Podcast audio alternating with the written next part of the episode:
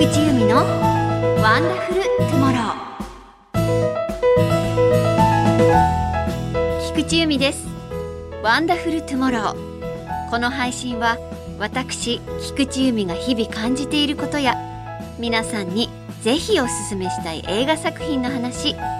さらに愛してやまない犬と猫など動物に関する話題。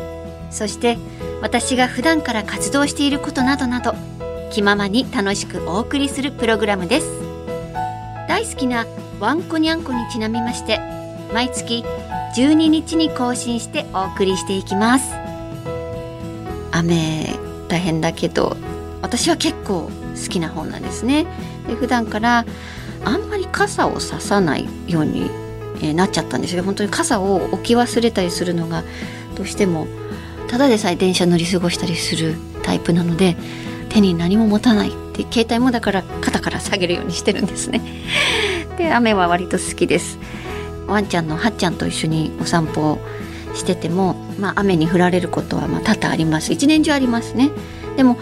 私は傘を差しながらお散歩をしないようにしてるんです最初に預かりボランティアをした時にハチと一緒に散歩にしてた傘を持って雨降ってたんですけど出かけたらあの雨が降ってきたので傘をポンと開いたんですパチッと押してそしたらそのバンと開いた傘の音でハチがびっくりしてバーッと逃げちゃったんですよ。それ以来もう雨の日の傘はやめました。ですのでまあどんなに降ってても私はまあレインコートか帽子をかぶってで彼はあのもう成犬だったのであのレインコートは着てくれないワンちゃんだったんですね。一歩も動かなくなるんです。だから、まあ、彼は濡れちゃうけど手早くパパッと行って帰ってくるっていうのにしてました。こんな雨ばかりの時に必要なものとしては小さいうちからやっぱりあの犬用レインコートカッパですね。これに慣らしておくっていうのは結構重要だなと思いました。あとはそうですね何があるかわからないのでお散歩の必需品としては水ですよね。あのおしっこ流したりとかあと喉途中で乾いたりとかすることがあります。あとちょっとしたおやつですね。あと予備のリードを持ったりしてます。何かあった時にうちのハチもそうですけど迷子犬を見かけちゃった時とかにもう一本あるととってもいいので予備のリードを持ったりあとは猫のカリカリご飯を小分けにしてあるものとか注意を必ず持ってます。どこでどんな猫ちゃんと会うかわからないので、えー、それは持ってます。あとはそうです。うんち袋ですね。うんち袋も絶対持ってます。もうどんな時でもハチと一緒にいない時でもカバンの中にはそういうちっちゃなビニール袋を入れてますね。で第1回目のこの「ワンダフルトゥモローで」まあ、環境のために何かしたいって思ってますなんて言いましたけれどもそのうんち袋を必ず持っている理由としては落ちてるマスクを拾うようにしてるんですね。コロナになってから2020年に海に流れ出したマスクは15億枚だったそうなんですよ。これは世界で製造されているマスクのおよそ3%に当たる数らしいんですね。これは大変だと。海にいる生き物たち陸にいる生き物たちがやっぱりどんどんどんどんマスクによるその被害があるので何とかしなきゃと思っていてだいたい年間40枚くらい拾う活動を小さいながらですがいつかね大きな一歩になったらいいなと思いながらそういうふうにしてます。さあ3回目となる今回はさらにパワーアップしてワンダフルな情報を分かりやすくお届けします。菊池の声を聞いて素敵な明日をお過ごしいただければと思います。それでは最後までぜひお付き合いください。菊地由美のワンダフルトゥモロー。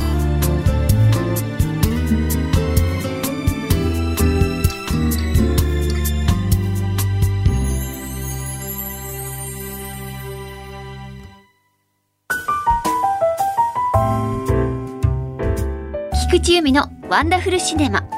まずは私が独自の観点から過去の名作に光を当てストーリーや見どころについて紹介するコーナーです。先月は5月4日にドクター・ストレンジベネディクト・カンパーバッチが主演しているあの映画が公開されました。5月13日に新ウルトラマン。5月27日にトップガンマーヴェリックと話題作が続々と公開されましたね。皆さんご覧になりましたか？私はドクター・ストレンジとトップガン、えー、シン・ウルトラマン見ました。新ウルトラマンはですね見た方がいいなんてよく聞かれるんですけどあの一応「シン・ゴジラ」「シン・エヴァンゲリオン」「シン・ウルトラマン」「シン・仮面ライダー」というこの4部作で「シン・ジャパン・ヒーローズ・ユニバース」ということなので全てをひっくるめたこの作品が一体どうなるかっていうのがとても楽しみなので私は見ようかなと思ってます。もし気になる方見てみてください。でトップガンマーヴェリックこちらはトムですね。トム・クルーズのもう36年ぶりの続編。3年10ヶ月ぶりの来日でしたね。いや本当に素晴らしいです。トム・クルーズが素晴らしいです。あの前回来日された時に六本木でそのプレミアム試写会披露試写会みたいなのがありまして、まあ、トム・クルーズといえばファンサービスなんですね。こうステージに上がってきました。ステージからこう降りてきてファンサービスをしてくれるんですけれども毎回すごい本当に一人一人握手して目見てサインして一緒に写真撮ってそれを本当にしてくれるんです。こんなハリウッドスターねもう世界でただ一人だと思います。その時間を惜しまない。で嫌な顔一つしない。もうトム・クルーズ様々です。もう私たちはだからもうみんなもう嬉しくてめためとなりますよね。あの某ハリウッド女優は3秒で帰りましたからね「はいジャパンありがとうバイバイ」みたいにもうそれから比べたらトム様。素晴らしい。で今回もね本当に何時間かけてあのファンサービスをしてくれたんでしょうかトム様。ありがとうございます。また次回来日されることを心よりお祈りしております。ということで前回のコーナーでは結末が2パターンあることでも話題になった SF ホラー「アイアムレジェンド」をご紹介しました。今回も私はホラーを推していきます。今回おすすめするのは2016年に公開されたショッキングスリラー「ドント・ブリーズ」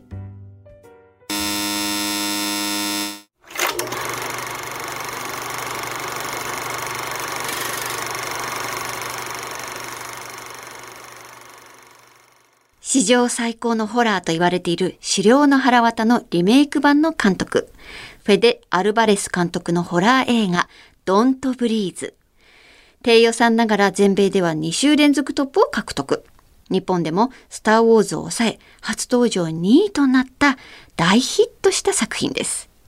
早速、あらすじをご紹介しましょう。まっすぐな道路を俯瞰から撮っている。カメラが近づくと、何者かが傷だらけの女性を引きずっている。タイトル、ドントブリーズ。まずは若者三人組が登場。マネー、アレックス、そして高一点のロッキー。彼らはリッチな家を狙って盗みを働く強盗。彼らのもとにある情報が入ってくる。その情報とは陸軍の退役軍人、一人暮らし、戦争によって失明。数年前、この家の娘がある金持ちに惹かれて亡くなり、持参金で30万ドルが支払われた。三人それぞれの思いが交錯する中、彼らは次のターゲットはこの家と決める。結婚の日、午前2時、家に侵入。まず老人の番犬を麻酔薬入りおやつで眠らせる。入り口の鍵を開けようとするも、あちこちに鍵がしてある。しかし、2階の窓から入れることに気づき、3人は侵入に成功。セキュリティアラームも解除。家の中はやたらと静まり返っている。さらに、カメラが家のあちこちに設置され、武器やハンマー、銃が至るところにあることに気づく。なぜこんなに警戒しているのだろうか。ベッドでは老人がぐっすり寝ている。三人組の一人が老人に静かに近づき、ガス薬を仕込もうとするが、老人が目を覚ます。彼らの一人が特に厳重にロックされている部屋を見つけるが、鍵のロックを外すために銃を使ってしまう。やっと鍵が外れたと思ったら、角には老人が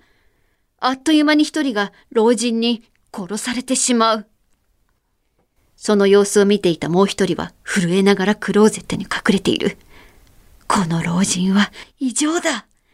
なんて家を選んでしまったんだと思っても時すでに遅し、盲目なのに家の中を自在に歩く老人は家中の出口を次々と塞いでしまうのだった。なんとか生き残った二人は衝撃的な光景を見ることに。老人の狂気と怒りがさらに追い打ちをかけ、絶対絶命の彼ら。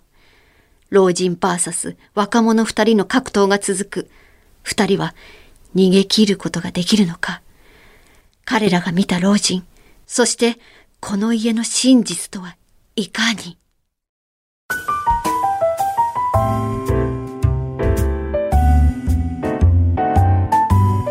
では、私、菊池由美がおすすめするワンダフルポイント。超人的でクレイジーで最強の盲目の老人を演じているのはですねアバターで重要な役クオリッチ大佐として出演しているスティーブン・ラングなんですね。クレジットでも盲目の老人となっていて名前も出てきません。ただしもう絶対的にしたくない最強おじいちゃんですね。特に真っ暗になってからのスピード感や暗視カメラ風に撮影してるシーン。スリル感は映画史上稀に見る緊張感鳥肌が立ちっぱなしの恐怖です。助かったと思った次の瞬間絶望するの繰り返し。このドキドキの繰り返しがこの作品がヒットした要因でもあります。普通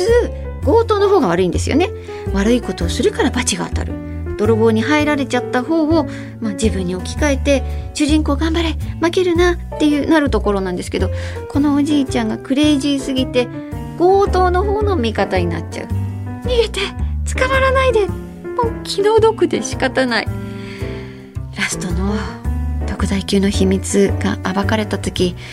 胸がもうムカムカしちゃいます。この作品ですけれども去年ですね「ドントブリーズ2」も公開されました。パート2も最強おじいちゃんがさらにすごいことになっていますので是非こちらもご覧ください。シネマワンダフル。今日はドントブリーズをご紹介しました。次回もお楽しみに。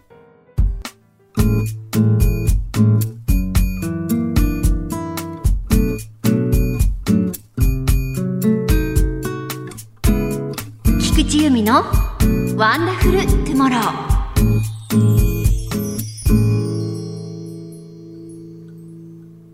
アニマルトゥモロー。ここからは私が愛してやまない動物にまつわるトピックやエピソード、そしてお聞きいただいている皆さんに知ってほしい動物たちと共に生きていくことなどをお話ししてまいります。ニッポン放送で平日月曜から木曜日に放送されているナイツ・ザ・ラジオショーの木曜日レギュラーとしてザ・動物ショーというコーナーを担当しています。こちらもぜひお聞きください。さて、アニマル・トゥモロー。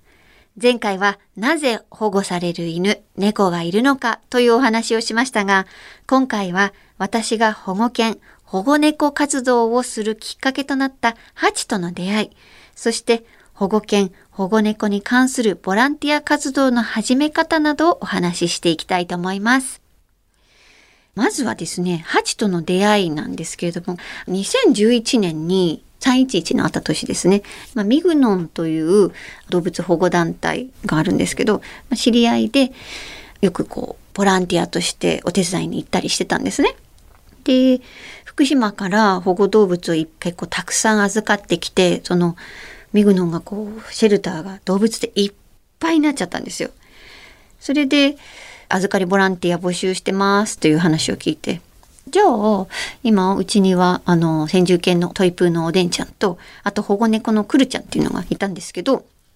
もう一匹ぐらいいけるねっていうことで夫と話してそれでそのシェルターにどの子にしようかってことで行きましておでんちゃんっていうのがトイプーで3キロぐらいの体重で結構姫気質なんですね。でクルちゃんは保護猫なんでもう寝るところがあれば大丈夫ですっていうこう控えめなおばあちゃん猫だったんでまあクルちゃん大丈夫。ですがまあ、おでんちゃんが後になって、すごくこう、教育係を買ってくれたんです。もう、姫気質から一気におかみさんになってくれました。で、たくさんいる中で、はっちゃんにピッと目が合いまして、はっちゃんすごいニコニコしてるんです。はっはっはっはっはって。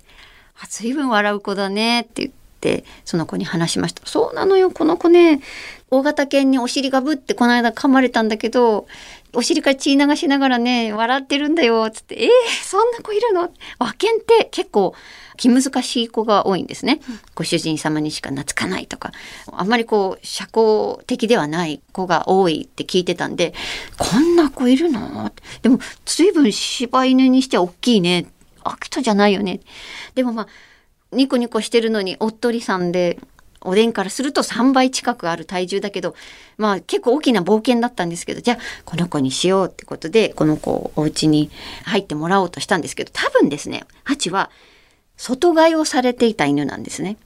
玄関の中になかなか入ってくれない。え、いいいんですか？いいんですか？っていう感じで、こう入ろうとしない。だからもう時間をかけて一日ずつ一歩ずつ中にご飯を少しずつ中に入れてって。で、ようやくこう、ご飯をお家の玄関のもっと中部屋のところですね。まあまだそれでも廊下なんですけど、そこで食べてくれるようになっていて。で、それでも常に明るい子なんですよ。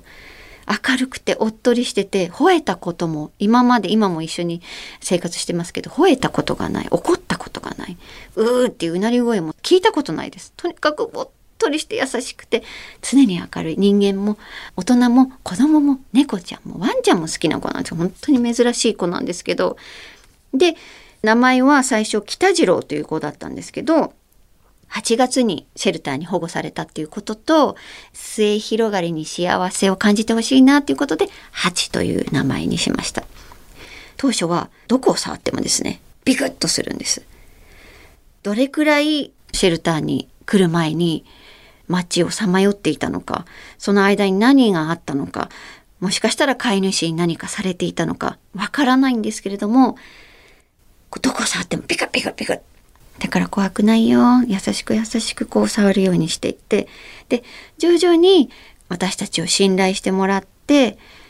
それでこういうことが好き、こういうことが嫌いっていうのがわかるようになったんですね。で、ある日やっと私たちが用意したあの犬用のベッドで寝てくれてもうね夫とね本当にあの時は嬉しかったですね。あ寝てくれてるよってあでもねなんかこう言っていい子だねじゃなくてそっとしとこうねっていうようにしていたんですよ。でそのうちその自分で「はっちゃん」って呼ぶと名前をこう覚えてくれて尻尾振ってこうタタタって入ってきてくれてわあ幸せなんて思いながらいましたけど最初はまああの1週間ぐらいの預かりの予定だったんです。でそれから1ヶ月ぐらいになって3ヶ月ぐらいになって半年ぐらいになって連絡来ないねなんて お互い言ってたんでしょうね。でもさもうハチってうちの子だよね。どうする？って言ったらうん無理だね。って夫が言って。じゃあうちの家族になってもらおうか。ってことでうちの家族に正式にあの譲渡契約をしてで、うちの子になりました。保護犬っていうと本当に最初どうなんだろう。難しいのかな。性格どんなんなんだろう。飼い主のことを思い出すのかなとか。名前はどんなんだったんだろう。何月生まれだったんだろう。もういろんないろんなことを考えるんですけれども犬や猫動物は過去を振り返らない。過去にどんなことがあったのかはわからないけどそれを知ることもできないし常に前を向いて生きようとする楽しいことは楽しい嫌なことは嫌ってその懸命なその生き様を見せてくれてそれが本当にハチと出会って得たものですね。一生懸命こちらが愛情を持って接すれば必ず心を開いてくれるんだなとそれが何年かかっても。でそれが今の私の保護活動の原動力になりました。この活動は見えないゴールなんですけど、見えないゴールでもいつか必ずできる。成し遂げられるという自信になりました。これは本当にハチのおかげです。私はこうして保護犬保護猫に関するボランティア活動を始めたんですが、今このプログラムをお聞きの方の中にもワンコニャンコのために何かできないかと考えている方が多いと思うんです。私の方にもやっぱり相談されることが多いんですね。あの、何から始めたらいいですかって。うちはちょっと買えないんだけど何ができますか？教えてくださいっていう相談を受けます。あ本当にね、買うことっていうのは結構ハードルがものすごい高いことで、ペット禁止だったり、家族が反対したりしてるので、その高い壁を越えるのは本当に一人では難しいことだと思うんです。でも、飼うことができなくても、ボランティアでできることは他にもたくさんあります。私も当初あの先住犬おでんがいて、もう一匹とはなかなか踏み出せなかったんですね。やっぱり相性とかあるだろうなっていうふうに思ってたんで、最初は運搬のボランティアをしました。譲渡会から保護されてるお宅の車の移動で保護宅から譲渡会場に連れて行って譲渡会場からまた保護されているお家に行くっていう運搬の方車の免許を持ってたのでそれをしてました。でそのまま譲渡会のお手伝いをしたりとか譲渡会で売るグッズを作ったりそのお金の売り上げでご飯を買ってその方に差し上げたりっていうそういうことをして、まあ、特別な、まあ、資格とか経験がなくてもそういうことはできることだと思います。あとは妊娠中運搬できないなと思ったのでお散歩ボランティアをしました。結構臨月のギリギリまで、まあ、犬の散歩はね慣れてるんでと思ってお散歩ボランティアをしたりとかあとシェルターのお手伝いこれが実はね結構皆さんね手が足りてないんですよ。お家にいる保護動物のお世話はできるんですけどシェルターに泊まり込みできる施設と泊まり込みできない施設があるのでそこのシェルターのお手伝いが本当にどこも足りてないのが今現状なので、そのシェルターのお手伝いが今多分一番求められてることじゃないかなと思います。あとはですね、あの、預かりボランティアをしたり、それから SNS で呼びかけたり、ツイッターやインスタグラムでこういう譲渡会ありますよとか、こういう活動してますよとか、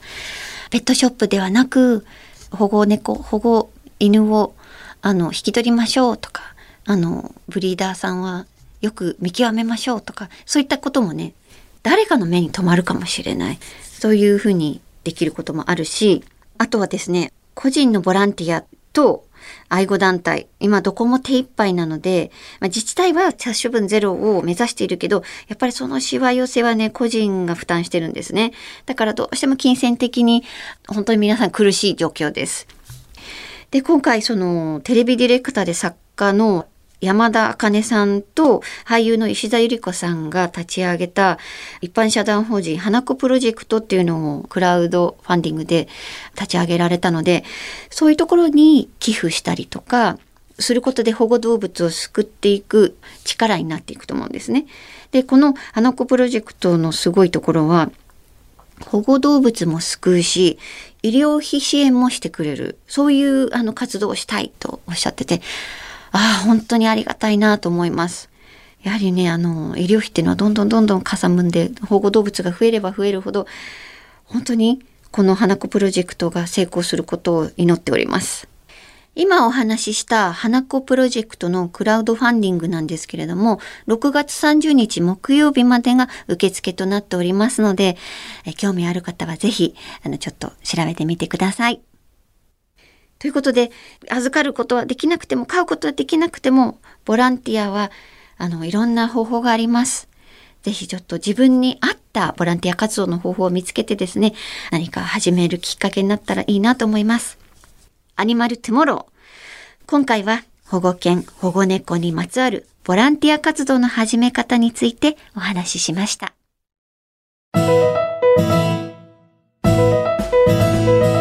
菊地由美がお送りしています。ワンダフルトゥモロー。そろそろお別れのお時間です。今日は結構喋りましたね。さて、次回の配信ですが、大好きなワンコニャンコにちなみまして、毎月12日に更新しております。次回は7月12日の火曜日のお昼にお会いしましょう。ここまでのお相手は菊池由美でした。では皆さんご一緒に。ワンダフルトゥモロー